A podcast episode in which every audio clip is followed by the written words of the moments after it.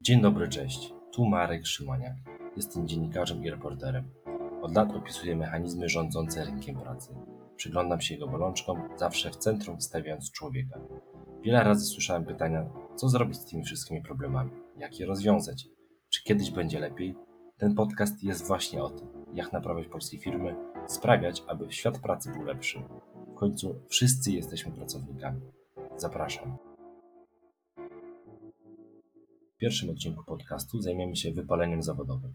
Na ten problem szczególną uwagę zwróciła Światowa Organizacja Zdrowia, wpisując wypalenie do międzynarodowej klasyfikacji chorób jako syndrom mogący wpłynąć na stan zdrowia pracownika. Wprawdzie póki co nie dostaniemy L4 na wypalenia zawodowe, a szkoda, bo wielu polskim pracownikom na pewno by się to przydało, to warto przyjrzeć mu się bliżej. Dlatego w pierwszej części podcastu o wypaleniu opowiemy z perspektywy pracowników, natomiast w drugiej przyjrzymy się temu, jakie systemowe rozwiązania tego problemu mogą stosować firmy. Na początek porozmawiamy z Danutą Wrocławską, psycholożką biznesu i specjalistką z zakresu pracy z osobami w kryzysie wypalenia zawodowego. Cześć Danusiu. Cześć, witaj Marku. Chciałbym zacząć od pewnej statystyki. Całkiem niedawne badanie pokazało, że aż 65% aktywno-zawodowych Polaków skarży się na symptomy wypalenia zawodowego. Czym właściwie jest wypalenie zawodowe? Mhm. Mówiąc tak e, najogólniej, ale myślę, że też dosyć obrazowo, e, to opisałabym wypalenie zawodowe jako stan mm, takiego długotrwałego przemęczenia, nawet nazwałabym to stanem wyczerpania, frustracji jakiejś, które wynikają z tego, że poświęciliśmy się jakiejś sprawie. E, I jeżeli mówimy o wypaleniu zawodowym, no to oczywiście jest to poświęcenie się pracy, ale też dodam e, od razu, że wypalić się można również w innych obszarach życia, na przykład w relacji mhm. albo w rodzicielstwie, e, czyli wszędzie tam, gdzie wkładamy bardzo dużo naszej energii, bardzo dużo naszych starań, e, a ta nagroda jest w jakimś stopniu niewystarczająca, czyli ta nagroda za to nasze poświęcenie. Mhm, mhm. Szokująca jest ta statystyka, że aż no, można powiedzieć dwie trzecie Polaków coś takiego czuje. Zastanawiam się, e, czy wszyscy czują właśnie to wypalenie, czy to raczej nie, nie przemęczenie, czucie stagnacji, znużenie własną pracą, nawet czasami stanowiskiem, które, które gdzieś tam piastujemy, albo obowiązkami, które wykonujemy. E, jak, jak to właściwie poznać? Mhm. Wypalenie zawodowe można pomylić też z innymi e, stanami, które nas dotykają, czy z innymi procesami. E, na przykład, tak jak powiedziałeś, ze stagnacją i znużeniem. To jest taki, e, to jest tak, taki moment w naszym e, życiu zawodowym, kiedy czujemy, że praca zaczyna nużyć, E, nawet nie chodzi tutaj o, o to, że przestaje nam sprawiać satysfakcję, ale czujemy jakiś rodzaj niedostosowania do naszych, e, do naszych talentów, czujemy, że nasze mocne strony nie są wykorzystywane. I, I wtedy, no właśnie, mamy bardziej do, do czynienia ze, ze znużeniem i z takim niedopasowaniem rodzaju zadań e, czy takich codziennych obowiązków zawodowych do, mm, do, do, do naszych talentów, do naszej specyfiki, do naszego takiego jak, jakiegoś naturalnego rysu osobowości tak? albo też jakichś konkretnych umiejętności. I taki stan też często nazywany jest y, mylnie wypaleniem zawodowym. Y, mówię mylnie, ponieważ y, zupełnie inny rodzaj pracy jest z człowiekiem, który, dotyk, który dotknięty jest znużeniem, bo to jest taka praca bardziej rozwojowa, to jest taka praca w kierunku tego, czy mm, no właśnie, czy, czy potrzebuje może innych zadań, czy to jest taki rodzaj potem sprawdzania, co mnie tak naprawdę motywuje, co mnie nakręca do pracy i co ja mogę robić, żeby tą satysfakcję mieć większą. W przypadku wypalenia zawodowego, no właśnie, mówimy o wyczerpaniu e, w kontekście takim, że my mhm. poświęciliśmy się jakiejś sprawie i jest takie bardzo charakterystyczne mm, zdanie, które bardzo obrazowo też określa stan e, wypalenia. E, żeby się wypalić, trzeba płonąć.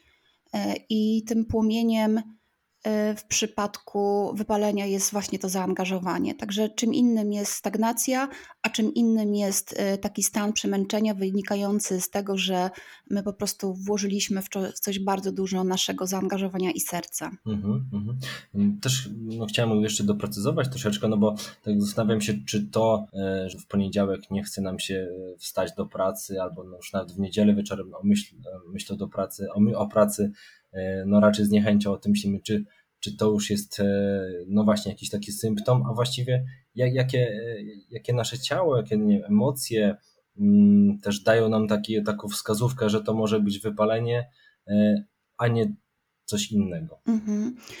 Zatrzymam się trochę przy tym, przy tej niedzieli e, albo właśnie mm, poniedziałku i takiej niechęci związanej z poniedziałkowym wyjściem do pracy i powiedziałabym tak, że to może być oczywiście niepokojący objaw albo pierwszy taki, e, taki symptom, który mógłby nam zapalić takie pomarańczowe światło, czyli być jakimś takim pierwszym alertem, ale to oczywiście zależy od, y, od tego, czy pojawia się to na przykład w każdy weekend, tak? czy to myślenie o pracy y, utrudnia utrudnia osobie no, po prostu taki zdrowy, efektywny wypoczynek, bycie z rodziną, realizowanie jakichś swoich pasji w weekend, y, czy to myślenie w niedzielę o pracy z niechęcią albo w ogóle myślenie o tym, e, e, że no mam jakieś zadania w pracy, które na mnie czekają, związane jest z tym, że jest takie bardziej incydentalne, w sensie, że mam jakiś ważny projekt i po prostu no, jest to naturalne, że moje myśli e, tam się koncentrują,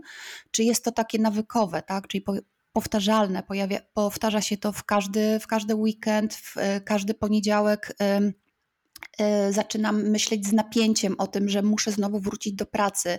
E, w tym napięciu też jest jakaś obawa, niepokój. E, to, to są, pytałeś o emocje, to są takie symptomy z poziomu emocji, ale też z poziomu ciała, bo ciało no, sygnalizuje nam wiele rzeczy, tak? I jeżeli uważnie posłuchamy tego naszego ciała i skontaktujemy się z tym napięciem, które ciało nam sygnalizuje, no to to jest też taki pierwszy moment do tego, żeby się zatrzymać i żeby zastanowić się, ok, to co tak naprawdę się ze mną dzieje, Dlaczego e, niedziela wieczór jest najgorszym e, dniem w tygodniu? Dlaczego w poniedziałek odczuwam e, tyle niechęci?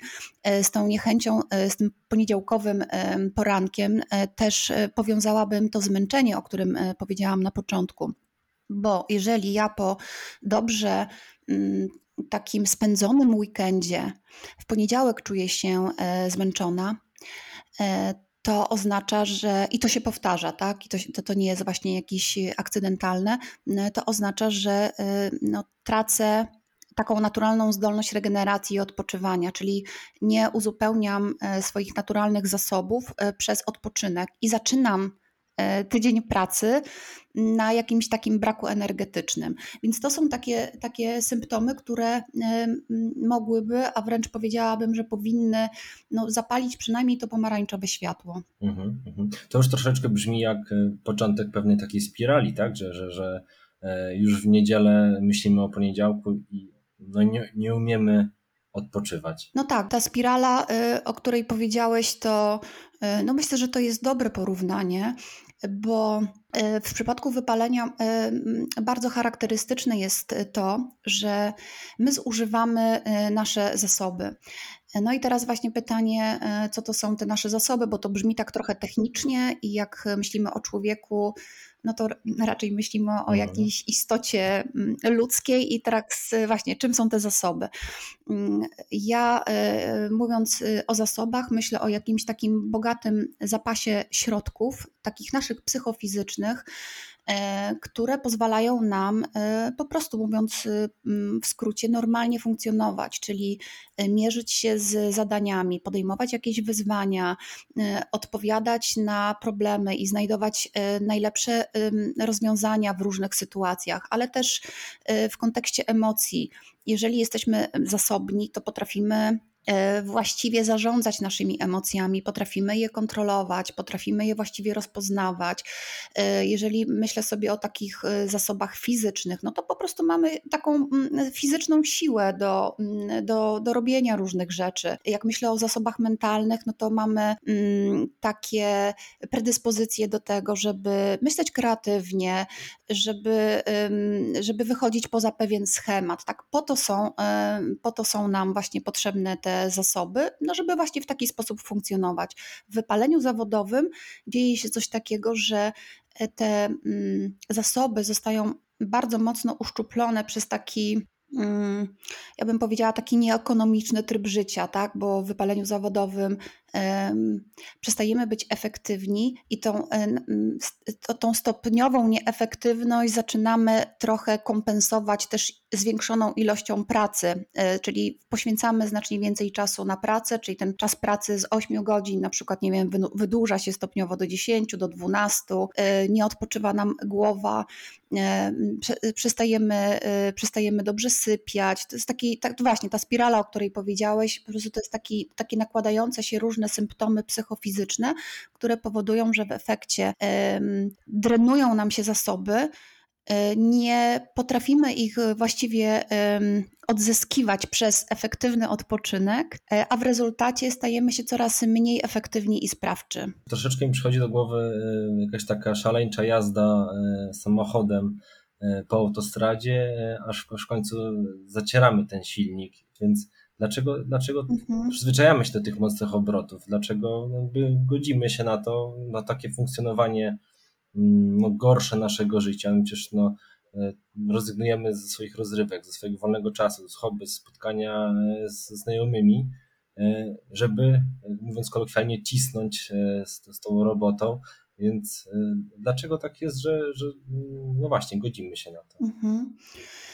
Powiedziałeś bardzo ważną rzecz, że przyzwyczajamy się do takiego funkcjonowania i pomyślałam sobie, że, że chyba warto wspomnieć o dwóch rzeczach.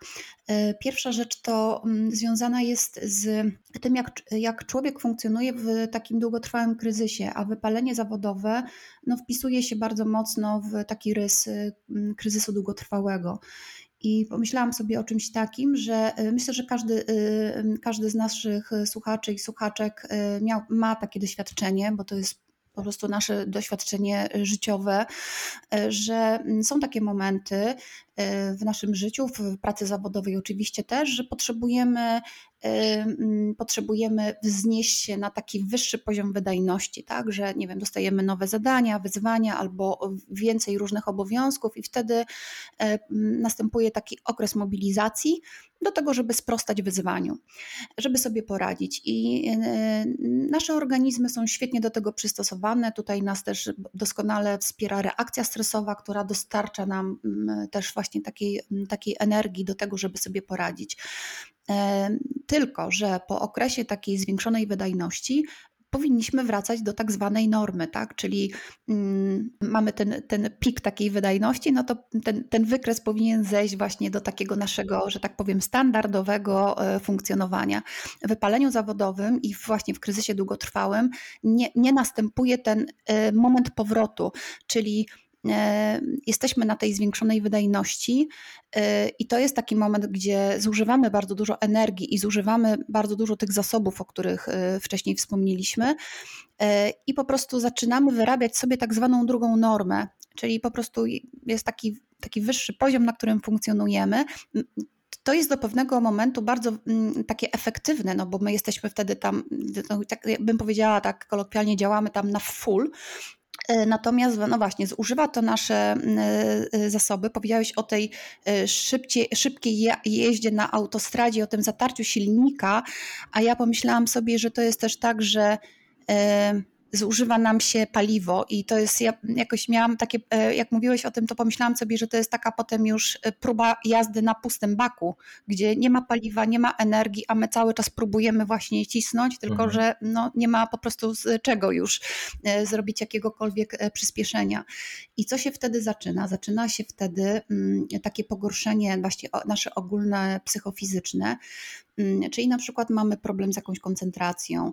E, zadania, które wcześniej mm, były dla nas e, proste albo były dla nas jakimś takim fajnym wyzwaniem, zaczynają nam sprawiać problem e, zaczynamy popełniać błędy. Tak, no bo po prostu gorzej funkcjonujemy, trudniej nam się skoncentrować, zaczyna się takie mhm. myślenie mm, bardziej takie schematyczne, trudno nam wyjść poza pewne jakieś konwencje, trudno nam znaleźć właściwe rozwiązania, więc tak jak byliśmy przyzwyczajeni do naszej takiej skuteczności i do takiego działania w takim powerze, to nagle okazuje się, że no, y, zaczynamy widzieć siebie jako osoby y, mniej skuteczne. Więc dochodzi do tego też taki rodzaj, y, takie, takie poczucie frustracji, no właśnie, że coś się ze mną dzieje, że ja nie daję rady, więc dochodzą do tego takie też trudne emocje, takie dyskomfortowe, ale też w myśleniu na swój własny temat.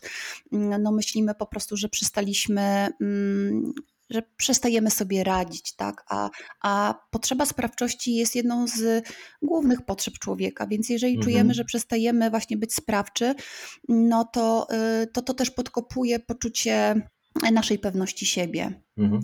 To też jest jakby, to też kilka kwestii ważnych, ale myślę, że jakby jedna, jedna z kluczowych to, bo mówisz o tym postrzeganiu siebie, że, że nie dajemy rady, a jednak otoczenie też tak może nas, e, nas postrzegać, że no byliśmy za słabi, nieodporni. Mm, jest taki, ja bym powiedziała, że jest to mit e, związany z takim przekonaniem, że właśnie wypalają się osoby takie słabe, nieodporne, takie nieodporne psychicznie. Natomiast rzeczywiście y, ten, w rzeczywistości ten profil osób narażonych na wypalenie jest zupełnie inny. Mhm. Y, wypalają się osoby y, ambitne, wypalają się takie osoby, które no, mają apetyt po prostu na sukces, na robienie kariery, takie osoby, które w zasadzie trudno im powiedzieć, stop, e, które, mm, które biorą na, na, na siebie różnego rodzaju zadania i biorą je z dużą, z dużą taką ochotą, bo chcą się sprawdzić, bo chcą udowodnić. Myślę, że związany też jest z tym często taki mm, perfekcjonizm takich osób. E, perfekcjonizm jako pułapka, bo to jest takie podnoszenie sobie poprzeczki, no i próba takiego y, doskoczenia wciąż do tej poprzeczki. I to są takie osoby, które oczywiście bardzo chętnie wykorzystuje y, y, organizacja czy miejsce pracy. I nawet to wykorzystuje, nie chciałabym, żeby to zabrzmiało pejoratywnie, ponieważ to są osoby, które, no, którym dobrze się powierza różnego rodzaju zadania i wyzwania. No i teraz wracam do tego, jak jak może być postrzegana taka osoba przez innych. I ja myślę sobie, że to, co jest też wpisane w wypalenie zawodowe, to, to to, że w momencie, kiedy przestajemy sobie radzić i kiedy zaczynamy właśnie funkcjonować w tym e, kryzysie związanym z wypaleniem, e, to zaczynamy też e, inaczej traktować ludzi wokół nas. I pomyślałam sobie, że, że bardziej ta zmiana w myśleniu w, w, otoczeniu, ona dotyczy tego, że nagle zaczyna się taką osobę, która jest w wypaleniu, postrzegać jako taką niestabilną, niekontrolującą emocji, e, wiecznie rozdrażnioną, taką sfrustrowaną. I ja myślę sobie, że prędzej to zobaczy otoczenie, e, które które dostrzega jakąś zmianę w tej osobie, tak? bo to jest, co jest charakterystyczne dla wypalenia, to to, że kiedyś było inaczej, tak? że ta mhm. E, osoba funkcjonowała inaczej, funkcjonowała w jakimś, nie wiem, optymizmie, w, takich, e, e, w takim przyja przyjaznym nastawieniu do ludzi, tak? bo to też często są osoby bardzo empatyczne, natomiast w wyniku różnych frustracji i właśnie takich dyskomfortowych dla siebie emocji mamy do czynienia z czymś, co się nazywa taką depersonalizacją, czyli takim takim ambiwalentnym mhm. traktowaniem e, innych osób. E, ta ambiwalencja to tutaj jest od obojętności aż do wrogości, tak? Czyli tutaj po prostu jest zmiana w nastawieniu do mm, kolegów, do koleżanek w pracy, do współpracowników, do klientów, do pacjentów. Czyli no, mówiąc krótko, przestajemy w nich właśnie widzieć te osoby, nawet człowieka, a gdzieś zaczynamy raczej jakąś cyferkę, czy, czy, czy kogoś, kto przychodzi z kolejnym jakimś problemem do nas, e, mimo, mimo że wcześniej to mhm. był po prostu element jakiejś, e, jakiejś naszej pracy, no bo ta zmiana właśnie mm, jest, tak myślę sobie, no bardzo, bardzo ważna, e, ale zmienia się też jakoś taka mm, satysfakcja z, z, tego, że nawet mm, no, osiągamy ten sukces, bo ta, bo ta praca w tym bardzo mocnym tempie no, czasem przynosi nam jakieś, jakieś nagrody, czy awanse, czy podwyżki, czy w ogóle docenienie środowiska, e, a to przestaje w pewnym momencie też cieszyć. E, tak, dokładnie to, to, to, to przestaje cieszyć i to jest e, kolejny, kolejny taki obszar związany z wypaleniem, bo powiedzieliśmy o, o przemęczeniu, o takim gorszym funkcjonowaniu psychofizycznym, powiedzieliśmy o takim stopniowym braku zaangażowania i tej depersonalizacji I teraz dołożyłeś do tego trzeci kawałek, czyli e, no taką obniżoną, e, obniżoną, obniżającą się satysfakcję z pracy. Czyli krótko mówiąc, praca e, przestaje nas cieszyć, przestają nas cieszyć rzeczy, które robimy i przestajemy odczuwać satysfakcję. I to jest tutaj ciekawe, bo nawet jeżeli wciąż wciąż mamy jakieś sukcesy y, w tej pracy, ale też umówmy się, że o te sukcesy też jest coraz trudniej, no bo po prostu my rzeczywiście gorzej y, i mniej efektywniej też funkcjonujemy, ale obiektywnie patrząc, nawet jeżeli te sukcesy się zdarzają, to one po prostu przestają nas cieszyć, tak? Nie, nie potrafimy się nimi cieszyć, nie potrafimy ich jakoś doceniać. Czyli mamy taki właśnie trzeci duży obszar, który związany jest z tym, że sami siebie postrzegamy jako osoby e, coraz gorzej sprawcze i po prostu to mocno wpływa na to, że przestajemy się cieszyć tą pracą i nie czujemy satysfakcji. Też e, no, myślę, że taką kolejną cegiełką będzie to, no bo człowiek to nie tylko praca, ale także życie prywatne. Jak, jak ten proces wypalenia wpływa właśnie na, na tą część naszego życia? Dlaczego jak to może właściwie w ten sposób zapytam, jak to może no nie wiem, nasi bliscy, rodzina, przyjaciele, jak to mogą też odczuć? Bliscy na pewno e, widzą zmianę w e, takiej osobie i to jest też e, bardzo często źródło informacji na temat tego, że coś się dzieje nie tak. Bo tak jak mówiliśmy o tym, że osobie, która doświadcza wypalenia zawodowego, czasami trudno jest dostrzec te, te, dostrzec te symptomy, bo wypalenie zadziewa się w jakimś długotrwałym procesie i tak jak sam powiedziałeś, no, osoba się przyzwyczaja do takiego gorszego funkcjonowania o tyle osoby bliskie, ale też, y, mm, ale też współpracownicy y, w pracy mogą dostrzegać właśnie te zmiany tak jak już powiedziałam, to są takie zmiany związane z na przykład z rozdrażnieniem, z takim mm, wycofaniem, e, ale też z brakiem e, takiego kontrolowania emocji. Myślę, że domownicy mogą zobaczyć taką też e, nieobecność, taką psychofizyczną osoby, czyli w sensie ona jest ciałem, ale nie, nie uczestniczy w taki sposób jakiś uważny w różnych aktywnościach domowych. To, co powinno mm, zaniepokoić też, czy co może zaniepokoić, to pewne takie, pewne takie e, objawy w, w zachowaniu, tak? Czyli e, jeżeli na przykład e, osoba jeżeli osoba na przykład miała jakieś pasje, tak, czy robiła jakieś rzeczy, które sprawiały jej przyjemność, to w wypaleniu zawodowym właśnie przez takie, przez takie ograniczanie wydatkowania tych zasobów, których mamy coraz mniej, porzuca się te aktywności. Czyli coś, co kiedyś sprawiało mi przyjemność, po prostu przestaje to robić, tak? Nie wiem, czy jakiś sport, czy spotkania ze znajomymi. To mogą być oczywiście też takie zachowania związane z E, redukowaniem napięcia, ale w taki niewłaściwy sposób, na przykład alkohol, jakieś używki, e, tak, które też, e, no, jeżeli, no, mogą, mogą zaniepokoić, tak krótko mówiąc, i to też mo, może być sygnalizowane przez, przez osoby bliskie. Powiedziałam też, że osoba wypaleniu może rezygnować z różnych rzeczy, na przykład ze sportu, ale też czasami Czasami można zaobserwować taki, taką rzecz wręcz przeciwną, na przykład takie oddawanie się na przykład sportom ekstremalnym. E, no, to są takie działania, żeby e, jakoś rozładować to napięcie, które, które jest. Także jest wiele różnych takich e, objawów. One oczywiście nie muszą występować wszystkie, wszystkie naraz, tak? Powiedziałabym jeszcze, nie wiem, o problemie ze snem, o czasami są to problemy z jedzeniem. Mm, I jest naprawdę, e, jest naprawdę wiele różnych symptomów, którym, którymi ciało daje znak, że coś jest, coś jest nie tak. Uważny obserwator no po prostu jest w stanie te symptomy wyłapać pod warunkiem, że się zatrzyma, tak? Pod warunkiem, że się zatrzyma i, i dopuści do siebie, do głosu, albo usłyszy ten głos z zewnątrz, mhm.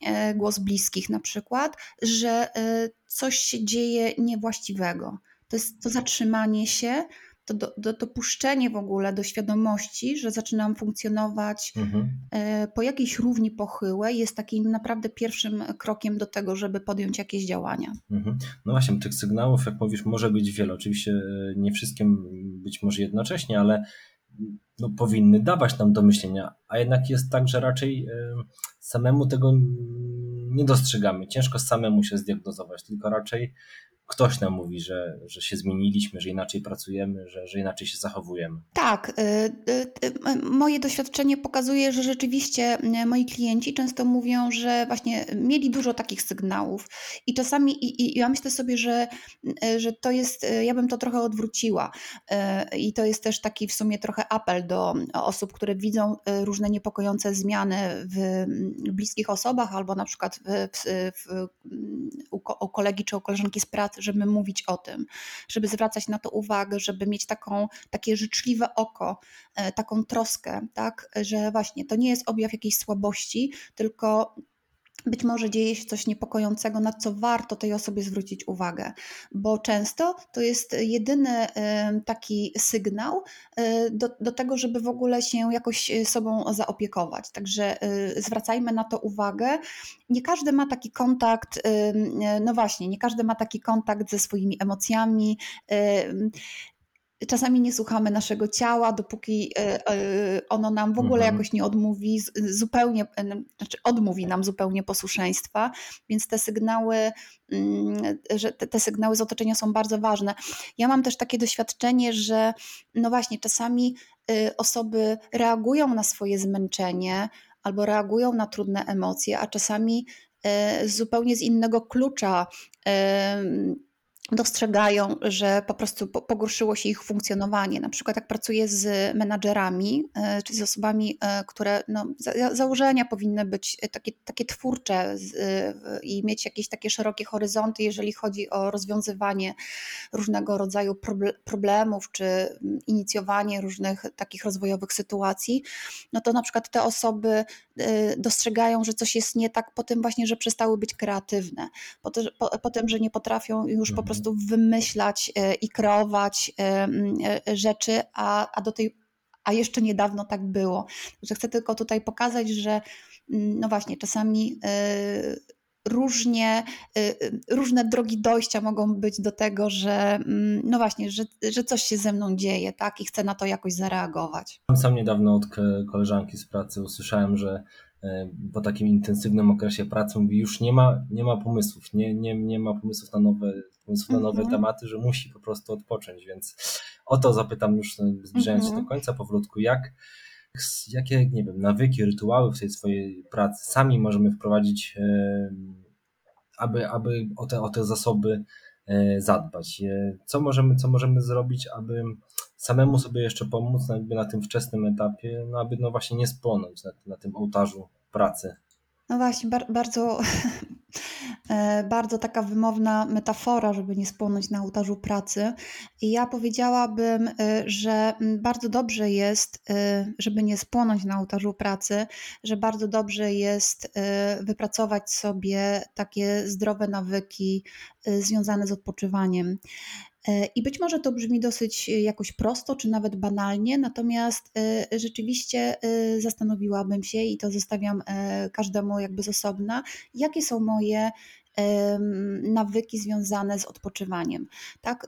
Czy ja robię sobie krótkie przerwy w pracy, czy tak jak, nie wiem, usiądę do komputera czy do jakiej in, jakiejkolwiek innej e, formy, w której pracuję, to tak po prostu zastygam e, bez, bez kontaktu z rzeczywistością przez te 8 godzin. E, czy właśnie, czy robię sobie takie krótkie przerwy, czy mam takie nawyki, żeby oscylować trochę pomiędzy tym trybem wydatkowania energii, a właśnie rege, regeneracją, tak? Czy, czy, czy, czy jem, czy piję wodę. Czyli ja bym powiedziała, że to jest taka baza związana z taką higieną pracy, o której naprawdę bardzo często zapominamy. E, drugim takim e, krokiem mhm. jest wypracowanie sobie takich też metod odpoczywania po pracy. I to mogą być naprawdę krótkie, krótkie formy, ale takie systematyczne, tak? Na przykład jakiś spacer, czy jakaś, jakakolwiek inna forma mm, takiej, takiego odpoczynku, takiej regeneracji, gdzie pozwalam sobie, no nie wiem, na, na, jakiś taki spokój, na to, żeby trochę uwaga rozproszyła mi się, tak, żeby, nie być w takim napięciu związanym z jakimś zadaniem, tak, czy z wyzwaniem. Kolejna rzecz, no to to jest też taka baza związana z, z ogólnie z naszym dobrostanem. Myślę sobie tutaj o tym, o zadbanie o sen, o właściwe jedzenie, tak, o odpoczynek y, taki efektywny w weekend. To jest w ogóle też takie. Mm, takie mm, jakby strategiczne też myślenie o tym, że są momenty w ciągu mojego dnia albo Mm, w wyznaczonych momentach, na przykład kiedy kończę dzień pracy, że kończę dzień pracy i odcinam się od źródeł stresu, czyli y, myślę sobie, że to w pracy zdalnej może być utrudnione, no bo zacierają nam się w ogóle te granice pomiędzy y, domem a pracą, ale takie zamknięcie komputera, e, takie niesprawdzanie, takie intencjonalne, niesprawdzanie poczty służbowej po określonej godzinie. No bo wydaje się, że to jest nic takiego, natomiast my nigdy nie wiemy, e, co w tej poczcie się pojawi. Być może, nie wiem, szef, y, bo ma nawyk pracy y, no właśnie, to jest, to jest trochę a propos tego, o czym mówimy, e, ale na przykład, nie wiem, e, o godzinie 20 czy o godzinie 21 e, napisze nam o czymś, co nas wpędzi znowu w taki tryb po prostu gotowości, takiej jakiejś mobilizacji. I to jest taki moment, kiedy my powinniśmy już odpoczywać, kiedy powinniśmy mhm. się regenerować, robić jakieś rzeczy przyjemne, i nasz organizm pod wpływem nawet być może hormonów stresu, jeżeli to jest jakaś taka mocna wiadomość, znowu zaczyna no po prostu być w, w, w takiej pełnej gotowości do działania. Mhm. No nawet nie musi być coś bardzo stresującego, wystarczy, że ktoś nam napisze, e, a jutro zajmiesz się tym i tym. Już będziemy myśleć, jak się tym zająć. Tak, dokładnie. Już nasza głowa wchodzi w taki tryb działania, myślenia, takiego kombinowania, a my powinniśmy być w zupełnie innej teraz strefie. Powinniśmy być w strefie regeneracji, odnowy, odpoczynku, jakiejś przyjemności, tak? A głowa już po prostu mm, pracuje znowu, tak? Więc takie świadome odcinanie się od źródeł stresu to jest też y, jedna z, z, takich profilaktycznych metod, tak, żeby po prostu świadomie odłączyć się od pracy. Pomyślałam też o takim wypoczynku jak y, urlop. Y, taki urlop właśnie też tak zakontraktowany z szefem czy współpracownikami, gdzie ja, jak jestem na urlopie, to nie sprawdzam poczty, tak? Bo y, czasami obserwujemy właśnie takie przypadki, że człowiek, który wyjeżdża na urlop, no jest tak na pół gwizdka na tym urlopie, tak? Bo tu, tu, tu coś sprawdzi, tu odpowie, tu jakiś pożar ugasi. Więc y, nie pozwalamy sobie często, nawet podczas urlopu, żeby rzeczywiście być e, tu i teraz i żeby no właśnie zregenerować się i żeby dać głowie odpocząć. Możemy, możemy tylko e, życzyć, żebyśmy umieli te, e, te, te zasady wdrażać w swoje życie. Bardzo Ci dziękuję za, za rozmowę. Ja również dziękuję.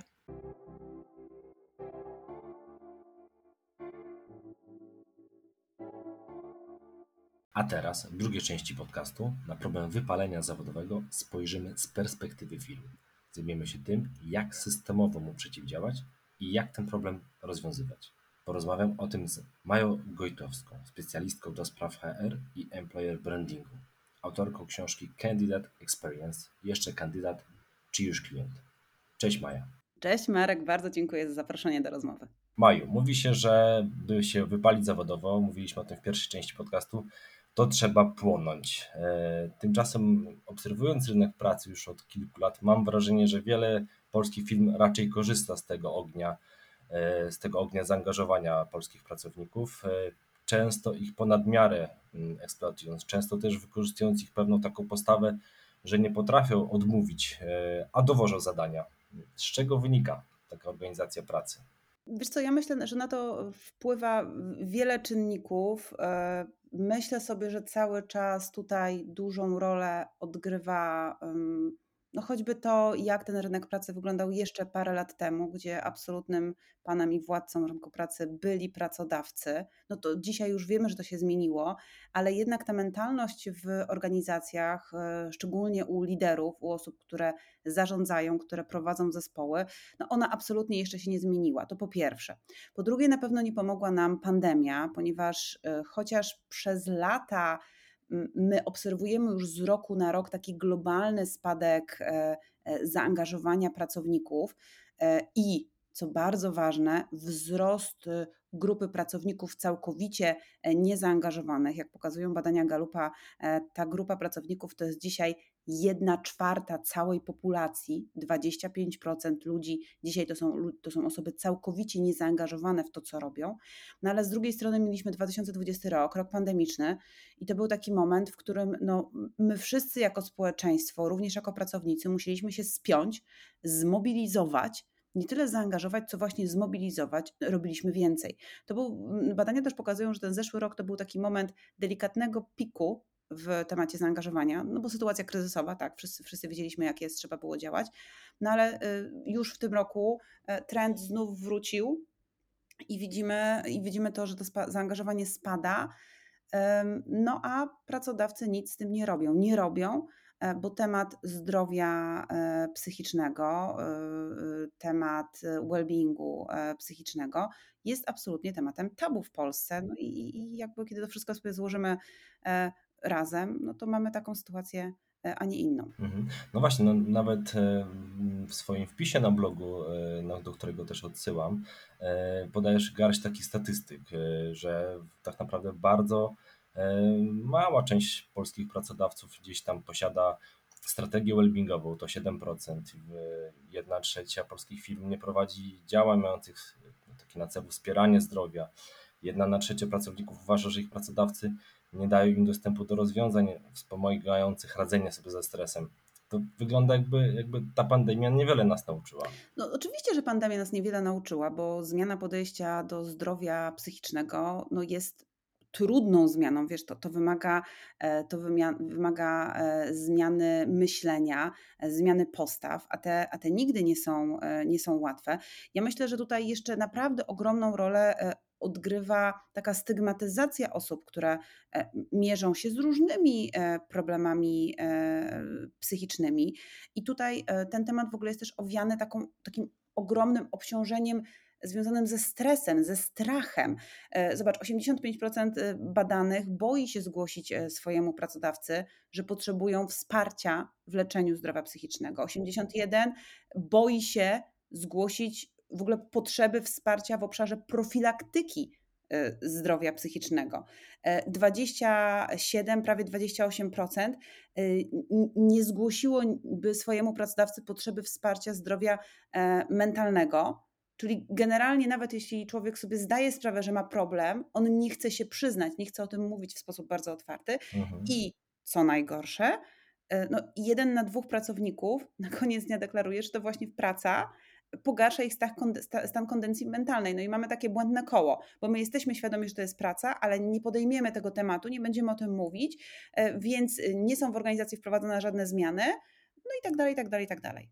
Obraz e, nie wygląda optymistycznie, ale żeby mm, no, w jakiś sposób też myślę przekonać, że warto to robić, e, bo o tym, o tym chciałem porozmawiać, to dlaczego pracodawcom właśnie powinno zależeć na tym, aby krótko mówiąc ich pracownicy byli szczęśliwi. E, to często takim argumentem jest po prostu to, e, że im się to mm, no właśnie opłaca, że, że, że ten pracownik będzie może bardziej efektywny. Zresztą znów sięgnę do statystyk, a wynika z nich, że w tygodniu tracimy przez pogorszony nastrój średnio 5 godzin 43 minuty. No to to jest olbrzymia liczba straconego czasu. Znaczy, no oczywiście, pracownicy, którzy y, mierzą się z wypaleniem zawodowym, z depresją, z, z przeróżnymi y, problemami zdrowia psychicznego, to są po prostu osoby, e, które albo działają nieefektywnie, albo są po prostu niezdolne do wykonywania obowiązków zawodowych. I tutaj tylko wystarczy przypomnieć, że e, jakby rok do roku 2020-2021 e, liczba zwolnień lekarskich e, właśnie wystawianych przez lekarzy psychiatrów wzrosła bodajże 25%. Więc no, no a L4 pracownika, no to jest realna strata dla pracodawcy. To jest, to jest strata, którą jesteśmy w stanie już przeliczyć naprawdę bardzo mocno na, na złotówki, na konkretnie niewykonane zadania, na nowe rekrutacje, jakieś tymczasowe, dodatkowe zatrudnienia w zespole, które, które pracodawca musi, musi sobie jakby ogarnąć. I to jest jakby jeden temat, tak? Ten czysty biznes Choćby to sprawia, że, choćby to sprawia, że, że pracodawcy powinni tematem zdrowia psychicznego pracowników się e, zająć. Chociaż wiesz, tutaj też jest jeszcze jeden taki wątek, o którym my cały czas zapominamy. Żeby ten temat dobrze, powiem tak, tak brzydko, sprzedać w organizacji, no bo to, to co troszeczkę się do tego mhm. sprowadza, e, my musimy umieć właśnie policzyć go najlepiej na liczbach. Bo e, no jakby mówienie, że warto, że trzeba, że powinniśmy, to po prostu może nie być wystarczające na, na poziomie rozmów z kluczowymi osobami w organizacji. Fajnie, ale prezes chce zobaczyć cyferki. No, no, no, pewnie, że fajnie, oczywiście wszyscy wiemy, że to jest ważne, no ale pokaż mi liczby.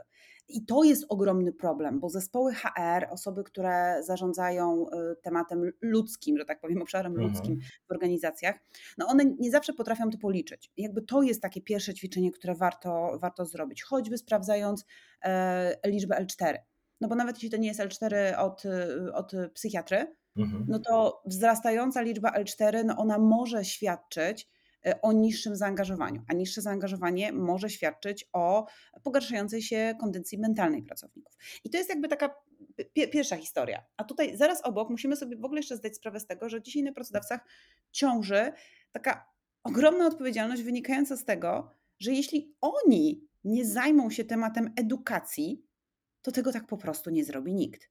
Bo y, temat zdrowia psychicznego nie jest wspierany systemowo przez państwo. Mhm. Nie jest wspierany systemowo przez, y, przez edukację, czy to w szkole, y, czy w przedszkolu, czy na studiach. Jesienią, bodajże we wrześniu albo w październiku jest dzień, Międzynarodowy Dzień Zdrowia Psychicznego i u mojej córki w szkole, pierwsza klasa, były z tego powodu organizowane takie pogadanki z dziećmi o zdrowiu psychicznym. I z 25 dzieci tylko jedna moja córka wiedziała, co to jest zdrowie psychiczne. Bo to jest temat, o którym się tak po ludzku nie mówi. Mhm. Więc jak, e, jakby jeśli, jeśli nie wprowadzamy tego wątku u dzieci, u nastolatków, u osób wchodzących na rynek pracy, jeśli o tym się po prostu nie podejmuje się tego tematu, no to jak ten dorosły człowiek potem ma wiedzieć, że to jest coś, czym ma się zająć? A jakby rola pracodawców, taka edukacyjna rola, E, w przeróżnych obszarach, w tym w temacie e, mentalności psychicznej, jest absolutnie ogromna. No tylko to wiąże się ze, ze, zmian, ze zmianą myślenia kierownictwa, liderów, samych pracowników, no bo, e, bo przecież często zdarza się, i to są naprawdę bardzo tragiczne sytuacje, kiedy ten pracownik przychodzi do swojego przełożonego, mówi o swoim problemie i w odpowiedzi słyszy nie przesadzaj. Mm.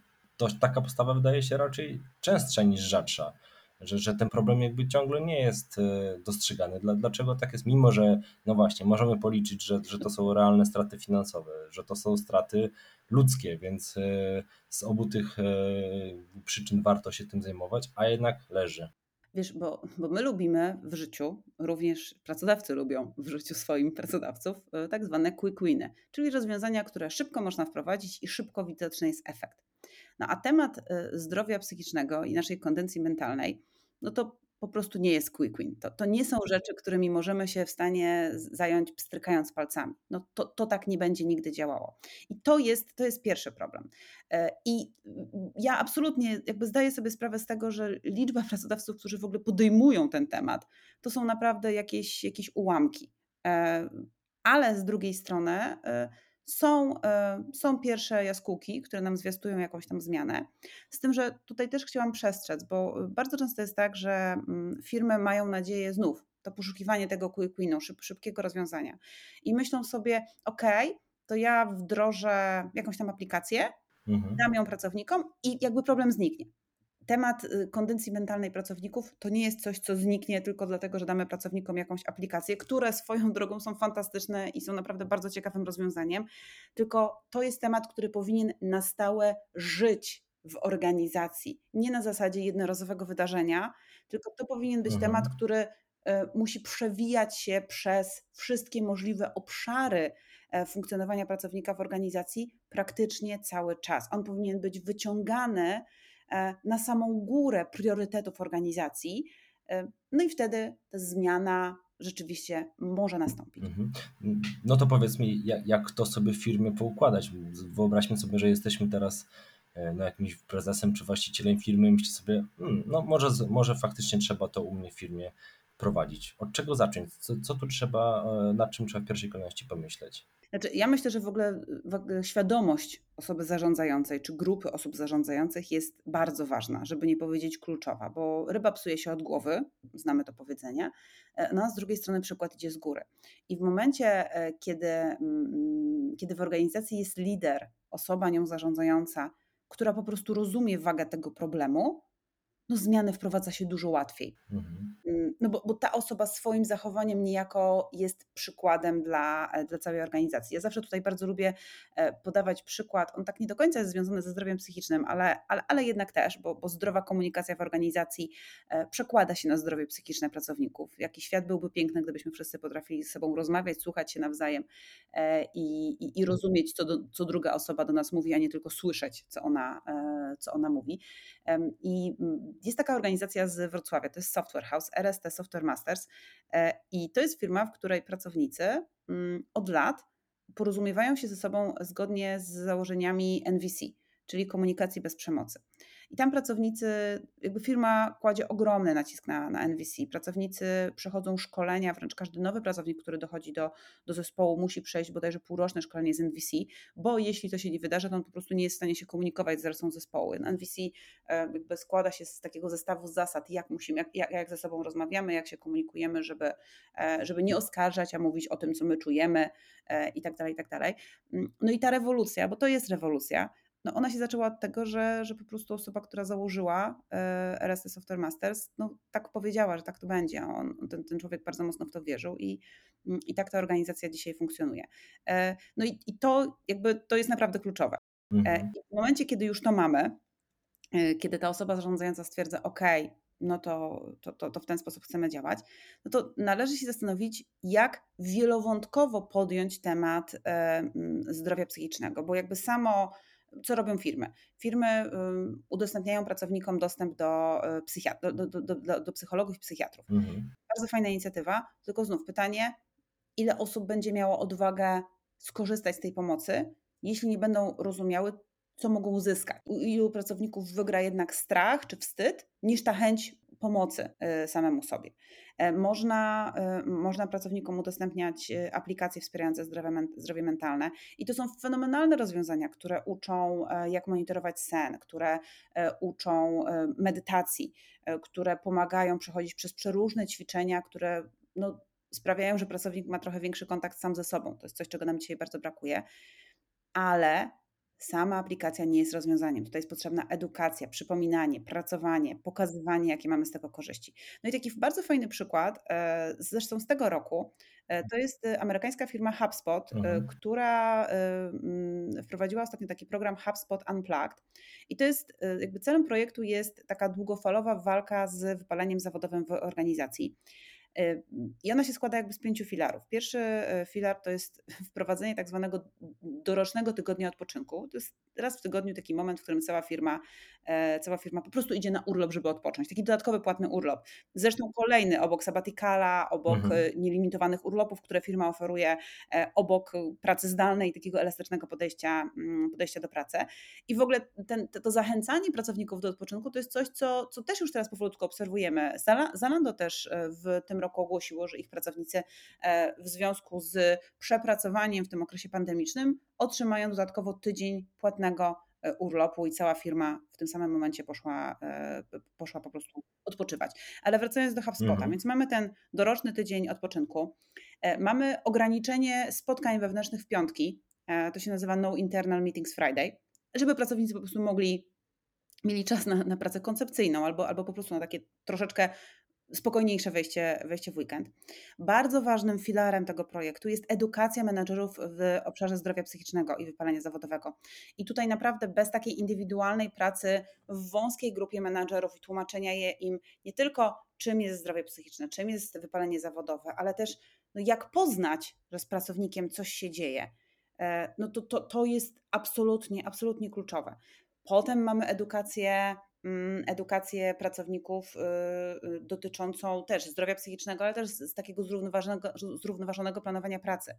E, czyli wręcz zachęcanie pracowników, żeby nie Mhm. brali za dużo dla siebie, żeby, żeby odpoczywali, żeby, żeby właśnie, że to nie musi być więcej, że czasem może być mniej i wtedy też jest, e, też, też jest ok. I Ostatnia rzecz, taka wisienka na torcie, to jest w ogóle takie strategiczne podejście do tematów komunikacji wewnętrznej, czyli zadbanie o to, e, że zawsze, kiedy mówimy o różnych sytuacjach, wydarzeniach, projektach, gdzieś z tyłu głowy mówimy, jak one się mają do tego naszego priorytetu, e, którym jest e, właśnie zdrowie psychiczne. Mm. Brzmi to wszystko jak troszeczkę jak właśnie w jakiejś bajce, we śnie, bo tak naprawdę jak sobie jak spojrzysz na rzeczywistość, to raczej takie działania są zdecydowaną mniejszością, więc y, jeszcze dopytam o taką, oczywiście no dobrze mieć, podejmować takie działania, ale do, dopytam taką bliższą, bliższą ziemi niż nieba, strategię działania w zarządzaniu po prostu pracą. Co tutaj będzie ważne, bo mm, wspominasz o tych postawach e, liderów, e, a u nas mam wrażenie, że e, raczej częściej praktykowana jest, no mówiąc brzydko, kultura zapierdolu, że, że to się zmusza pracowników niekiedy do, do nadgodzin, często bezpłatnych zresztą. Szefowie też zresztą często chwalą się, że pracują wiele, wiele godzin, często są dostępni cały, całą dobę, 7 dni w tygodniu nawet jeżeli tego nie wymagają od podwładnych, to pewną presję e, to w ich e, głowach na pewno tworzy. Więc może zaczynając od podstaw, jak, jak tutaj to układać, e, żeby nie było właśnie takiego ciśnienia. Ta presja i brak umiejętności odpoczynku to jest przecież jeden z wyróżników no, jakby takich zwiastunów problemów z naszą kondycją mentalną. Bardzo często osoby, które wpadają w depresję, e, osoby, które, e, które mierzą się z wypaleniem zawodowym, one bardzo często właśnie deklarują, że nie potrafią odpoczywać, bo zawsze pracowały, bo praca była dla nich zamiennikiem czegoś innego. I to jest, to jest realny problem, dlatego ja, ja myślę sobie, że właśnie takie bardzo otwarte mówienie, że odpoczynek jest ważny w organizacji i, i musicie odpoczywać, no to jest y, absolutny must have. I tutaj Polsce mamy fenomenalne przykłady. E, niedawno polski e, Software House, e, teraz mam nadzieję, że dobrze, dobrze wypowiem nazwę, oni się nazywają SYZG, wprowadzili nielimitowane mm. urlopy dokładnie tak samo jak, jak, jak to działa w, między innymi w Netflixie. I, i, I, żeby było jeszcze śmieszniej, kiedy oni ogłaszali to, ten projekt, tam padło mnóstwo pytań, no jakby jak, jak wzrosła liczba tych dni wolnych, które biorą pracownicy, czy to, czy to monitorujecie? I wtedy pracownicy, wiesz, przez to bardzo mocno wybrzmiewało taki, taki brak zaufania do pracowników. Pracownicy na pewno nad, nadwyrężają zaufanie, że pewnie teraz chodzą na trzy miesiące urlopu i w ogóle ich nie ma w pracy i w ogóle jak można coś takiego wprowadzić. E, a przedstawiciele agencji Software House'u bardzo fajnie odpowiadają, że oni właśnie tego nie monitorują, bo na tym polega ta inicjatywa, że oni naprawdę nie chcą na to tracić czasu i po prostu jak pracownik jest zmęczony, to ma iść na urlop i tyle. I to, to, to jest jakby ca, cały klucz tego mhm. projektu. Oni nie chcą analizować, sprawdzać. Oni mają inne mierniki, które, które weryfikują. E, Wrocławski Software House Monterey od już kilku lat nagradza lojalność pracowników, osób, które są w Software House ponad 5 lat, a w świecie IT to jest bardzo dużo, te 5 lat w jednym miejscu dodatkowym 30-dniowym płatnym mhm. sabatikalem, urlopem typu sabbatical. Ale gdybyśmy mieli szukać jeszcze prostszych rozwiązań, to przecież takim sposobem na e, zachowanie pewnej równowagi, równowagi pewne, pewne, pewnego balansu jest w ogóle skracanie z automatu czasu spotkań, czyli te 30-minutowe mogą trwać 25 minut, te 60-minutowe mogą trwać 45. Szczególnie w rzeczywistości hybrydowej, zdalnej, gdzie te spotkania są online'owe i czasem to doprowadza do sytuacji, że pracownik siedzi de facto cały dzień przed komputerem i tylko przeklikuje się z jednego spotkania na drugie, no i nie może nawet wyjść do toalety czy, czy napić się herbaty, bo po prostu cały czas ma spotkania. E, I to też jest takie drobne zachowanie, które, e, które wpływa na higienę pracy e, naszego, naszego zespołu. I jeszcze jedna rzecz, która w Polsce jest naprawdę bardzo rzadko wprowadzana, bardzo. E, I, I to jest jakby coś, co może od dzisiaj tutaj właśnie zrobić każda osoba, która zarządza małym albo dużym zespołem. E, to jest praktykowanie uważności wobec zespołu i świetnym narzędziem, które mogą tutaj może, może w tym pomóc, e, są tak zwane one-to-one czyli takie indywidualne spotkania lidera z pracownikiem, ale nie one-to-one, na których przepytujemy się nawzajem, jak tam nasz projekt i dlaczego jeszcze nie jest zrobiony, tak? albo dlaczego, dlaczego są opóźnienia, mhm. tylko one w których rozmawiamy, jak się czujemy, jak nam minął tydzień, co nas martwi, co nas boli, e, co, co gdzieś tam jest nam z tyłu głowy, co sprawia, że jest w nas takie wewnętrzne napięcie. To mogą być rzeczy zawodowe, to mogą być rzeczy prywatne. Mm, I tworzenie takiej przestrzeni na rozmowę, bazującej na zaufaniu, bazującej na ciekawości naszych pracowników, no to, to już jest drobna rzecz, która, e, która, która może pomóc. Mhm. A jak to y, systemowo wdrożyć? Czy to są jakieś narzędzia, czy, czy to raczej musi być człowiek, który to wszystko kontroluje? Zastanawiam się, że właśnie, czy są jakieś nie wiem, aplikacje, cokolwiek, co, co pomoże troszeczkę odciążyć. Znaczy, ale myślisz, mówisz teraz o tych one czy w ogóle o, o, o, tym wszystkim? O, troszeczkę o tym wszystkim, bo, bo, bo tak naprawdę i kontrola tych urlopów, jak sobie pomyślę, że ktoś wprowadza e, nielimitowane urlopy, e, no to tak jak mówisz, najlepiej tego nie, e, właśnie nie mhm. sprawdzać, ale jak też wspominałaś u siebie na blogu, firma, która płaci za odpoczynek na urlopie, za nielogowanie się do systemu, mm, no to, to też wydaje się kompletnie jakoś tak niepolskie, więc zastanawiam się, czy... firma. O, no, to zaskoczenie. No więc czy nie, czy raczej nie, odda, nie oddać tego zarządzania tym wszystkim troszeczkę jakiemuś programowi, bo jakoś tak może on za doświadczenie, ale nie ufam. No właśnie, widzisz, to jest, to jest generalnie problem polskich organizacji. W ogóle, w ogóle dzisiaj, wiesz, w ogóle to, to, z czym my się dzisiaj mierzymy globalnie, e, no to jest ogromny kryzys zaufania wszystkich do wszystkich. I to wiesz, to, to myślę, że to nie jesteś w odosobnieniu, e, e, jeśli mówisz, że nie ufasz ludziom, no bo my generalnie mamy dzisiaj problem z zaufaniem. Wiesz co, no tak, ja myślę sobie, że jak każdy projekt, dobrze jest, żeby temat zdrowia e, psychicznego, kondycji mentalnej, well-beingu psychicznego w organizacji miał jakiegoś właściciela.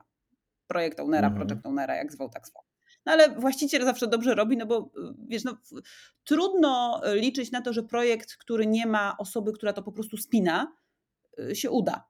No ta, tak niestety życie nie działa, więc dobrze jest, jeśli będzie w organizacji jakaś jedna osoba, która um, jakby spina te tematy, dba o nie, monitoruje, weryfikuje na ile, w ogóle które rozwiązania, z których, z których rozwiązań e, pracownicy korzystają, a z których rozwiązań pracownicy nie korzystają. No bo jeśli pracownicy z jakiegoś rozwiązania nie korzystają, E, zacznijmy tutaj choćby od tych e, pierwsze z brzegu, ten dostęp do, bezpłatny dostęp do psychoterapeuty albo do psychiatry. Bardzo mhm. popularny dzisiaj, benefit pozapłacowy. No ale jakby nie jest mi trudno sobie wyobrazić sytuację, w której zespół w ogóle nie korzysta z tego benefitu. No i teraz mamy dwie drogi. Możemy ten benefit skasować, uznając, że po prostu był beznadziejny i w ogóle ktoś nam wmówił, że zdrowie psychiczne jest ważne i teraz tracimy na to pieniądze, a potem z tego nikt nie korzysta, źli pracownicy. No a możemy pójść trochę inną drogą i zastanowić się, dlaczego oni tego nie robią.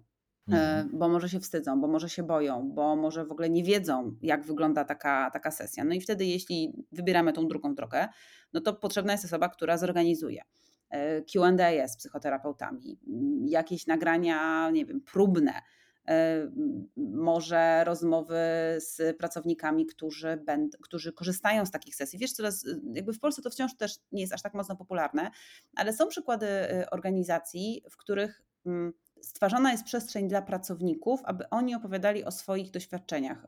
Bodajże to było w Netflixie. Mogę, mogę przekręcać nazwę, ale, ale wydaje mi się, że to był Netflix. Czytałam historię takiego pracownika, który miał zespół Aspergera. Y, no i mhm. jak to można się łatwo domyślić, no, jako dorosły człowiek mierzył się z różnymi ograniczeniami, miał też pewne przewagi e, nad, nad innymi, no ale, ale, ale mierzył się z różnymi trudnościami e, związanymi z interakcjami społecznymi. E, I w pewnym momencie ktoś go zaprosił wewnątrz organizacji, żeby w ogóle opowiedział o tym, jak to jest być dorosłym człowiekiem z Aspergerem. No i on miał takie wystąpienie, przyszło na nie bardzo dużo, bardzo dużo ludzi, to było jeszcze w czasach przedpandemicznych, że tak powiem. I, I, podczas tego spotkania podszedł do niego ktoś inny i powiedział, no, że stary, bardzo Ci dziękuję, bo moje dziecko ma Aspergera i ja, ja, ja po Twoim wystąpieniu patrzę na nie zupełnie inaczej i myślę sobie, że może jakoś to jednak będzie. I wiesz, w ogóle to są bardzo fajne działania, które pomagają nam oswajać przeróżne tematy. E, więc, więc ja myślę sobie, że w ogóle fajnie jest e, wyłapywać w organizacji osoby, które mają w sobie taką wewnętrzną chęć dzielenia się wiedzą, edukacji, pokazywania, że naprawdę osoba, która chodzi do psychoterapeuty, to, to nie jest wstyd, to wręcz powinien być powód do dumy, bo, bo możemy być po prostu lepszymi ludźmi. No ale prawda jest taka, że w Polsce tak dojrzałych organizacji, w których o zdrowiu psychicznym możemy mówić po prostu otwarcie i to w ogóle w sumie nie budzi żadnego, e, żadnych emocji, no bo tak jak rozmawiamy o dobrym dentyście, tak możemy rozmawiać o dobrym terapeucie. E, no ich jest naprawdę niewiele. Ja myślę, że, że i na palcach jednej ręki mogłoby mi, się, mi być je trudno policzyć. Więc, y, więc tak, osoba jest na pewno potrzebna. E, Narzędzia, jeśli mówimy sobie o technologiach, ja już wspominałam kilkakrotnie, jest dzisiaj na rynku e, bardzo dużo e, aplikacji, e, które e, właśnie, jakby to nie są aplikacje, no, które, znaczy są, z jednej strony są aplikacje, które pozwalają nam właśnie łączyć się z terapeutami, z, z psychiatrami. Z drugiej strony e, są takie aplikacje, które pomagają nam w profilaktyce, no bo y, umysł, nasz mózg, tak jak każdy inny mięsień, no należy Mhm. trenować. E, I ten trening sprawia, że y, na, na, nasz umysł jest po prostu lepiej przygotowany na sytuacje krytyczne, z którymi się będziemy e, spotykać w naszym życiu. W jaki sposób trenujemy, e, tre- trenuje, tre- trenujemy naszą, naszą głowę? No dbając o regularny relaks, o sen, praktykując medytację, korzystając z psychoedukacji, ucząc się na temat naszych emocji. I tutaj absolutnie jest, jest, jest kilka rozwiązań takich już typowo technologicznych, no, które potrafią, pomogą pracownika przeprowadzić e, przez ten, e, przez ten proces. E, W nich są dostępne właśnie podstawowe kursy medytacji, jakieś kursy tematyczne wspierające walkę ze stresem, koncentra- koncentrację, zasypianie. Przecież w ogóle temat zasypiania to jest też problem, bo my nie potrafimy zasypiać. I tam można sobie też skorzystać z Mhm. różnego rodzaju webinarów, materiałów edukacyjnych, sesji one-to-one z ekspertami i tak dalej, i tak dalej, warsztatów grupowych. Więc no, ja myślę sobie, że temat zdrowia psychicznego to jest taki obszar, gdzie potrzebna jest y, no, współpraca, takie po- połączenie no, człowieka, tych kompetencji ludzkich, osoby, która to będzie spinała, e, z konkretnymi narzędziami, które nam pomogą, bo to nie jest tak, że technologia tylko negatywnie wpływa na nasze zdrowie psychiczne, ona też może nam e, w tym obszarze e, pomagać, ale no, jak pewnie już y, i, i, i ty i słuchacze zdążyliście się zorientować, no to nie jest temat, który może być potraktowany pobocznie, bo tutaj jest tyle zadań, że to jest de facto osobno etatowa praca. Mhm. I są też firmy, w których e, powoływane są osoby, no, które właśnie zajmują się tylko tym tematem well-beingu. Jeśli mamy jed, jedną osobę, która zajmuje się well-beingiem, czyli takim dobrostanem pracowników, tam wtedy możemy sobie podłączyć pod to well-being psychiczne, well-being fizyczne, jest coś takiego jak well-being finansowy, też przecież bardzo, mm, bardzo ciekawy obszar, zupełnie niezaopiekowany, a często przekłada się na nasze zdrowie, e, na nasze zdrowie psychiczne. Jeśli mamy Mhm. jedną osobę w organizacji czy zespół, który ma to, trzyma to jakoś w ryzach i dba o to, no, no to wtedy to myślę, że to się może udać. A jeśli to jest taki temat poboczny, gdzieś tam wrzucony HR-owi, czy osobie od PR-u, czy od marketingu, na zasadzie zrób to, bo podobno jest modne, no to nie, to myślę, myśl, myślę że to, to, to, to nie, ma, nie ma szansy na sukces. Mhm. No, żeby się też nie skończyło jakby dorzuceniem tak naprawdę do plecaka i, i, i wypaleniem zawodowym, bo jakby nie, nie, nie, nie do tego, nie, nie, na tym nam zależy. E, Na koniec e, jeszcze o jedną rzecz chcę zapytać, czy- czyli e, są takie plany wprowadzenia L4 na wypalenie zawodowe. W Polsce zdaje się, że jeszcze mm, pod tym względem daleka droga legislacyjna, ale mm, w ogóle chcę zapytać, czy, czy, to, czy to się w naszym kraju przyjmie? Wiesz, Marek, no, na rynek pracy wchodzi dużo bardziej świadome pokolenie. Mm, My dzisiaj na rynku mamy pokolenie alfa urodzonych po 2000 roku, mamy Zetki urodzone po 1994 roku, e, no mamy milenialsów, dzisiejszych y, 30-40-latków. E, No i to jest takie pokolenie, to są takie pokolenia, które, dla których to nie jest wstyd. E, Więc myślę sobie, że no to będzie temat, e, który będzie spędzał coraz więcej e, snu z powiek e, pracodawcom, bo ludzie z tego będą korzystać, bo wiesz, ile można być w takim mrocznym Mhm. miejscu samotnie, E, ile człowiek uniesie. E, Liczba, e, naprawdę, no, no, zdrowie psychiczne sprawia, że no, dzieją się w życiach ludzi dramaty. No i prawda jest taka, że my wszyscy jesteśmy mistrzami noszenia masek mm, i pokazywania tylko tego, co, co chcemy pokazać innym. Ym, I, no, i, no i kiedyś po prostu każdy z nas może upaść. Także ja gorąco zachęcam y, z jednej strony takiej uważności na siebie i, i jeśli czujemy, że coś jest nie tak, to, to po prostu warto iść, porozmawiać z kimś, zapytać się, czy to, czy to jest normalne, czy, czy, czy to już nie jest normalne i czy, czy można sobie jakoś pomóc. No ale z drugiej strony zachęcam do takiego też empatycznego spojrzenia na, na pracowników i zastanowienia się, co my jako firma możemy zrobić, jakby od czego możemy zacząć. E, jak możemy zacząć tą, tą pracę nad, nad zdrowiem psychicznym, nawet jeśli to będzie to, to skrócenie czasu spotkań, albo nawet jeśli to będą takie inicjatywy jak właśnie piątki, e, piątki bez spotkań. Mm, co, co tutaj możemy zrobić, żeby zachęcać ludzi do po prostu odpoczynku, a nie jeszcze większej, często takiej katorżniczej wręcz e, pracy. Mhm. Czyli no, podsumowując, raczej wygrają ci pracodawcy, którzy wcześniej się tym tematem zajmą. Absolutnie tak, absolutnie wygrają pracodawcy, którzy wcześniej się tym tematem zajmą, ponieważ e, no, temat podejścia do e, kondycji mentalnej pracowników to też jest coś, co bezpośrednio kształtuje kulturę organizacji no właśnie, czy mamy kulturę pracy po godzinach, czy mamy kulturę tego, że pracujemy tak, żeby się nie zatyrać. E, czy mamy menadżerów, którzy cisną i dokręcają śruby, czy mamy menadżerów, którzy potrafią iść na urlop i zachęcają do tego, do tego zespół. I niech te pytania będą zarówno pracą domową dla pracodawców, jak i puentą naszej rozmowy. Bardzo Ci dziękuję. Dziękuję również. To był pierwszy odcinek podcastu Pracownia. Dziękuję, że zostaliście do końca. Dajcie znać, co poprawić, co Wam się podobało i o czym chcielibyście posłuchać w kolejnych odcinkach. Piszcie na pracownia podcast Do usłyszenia.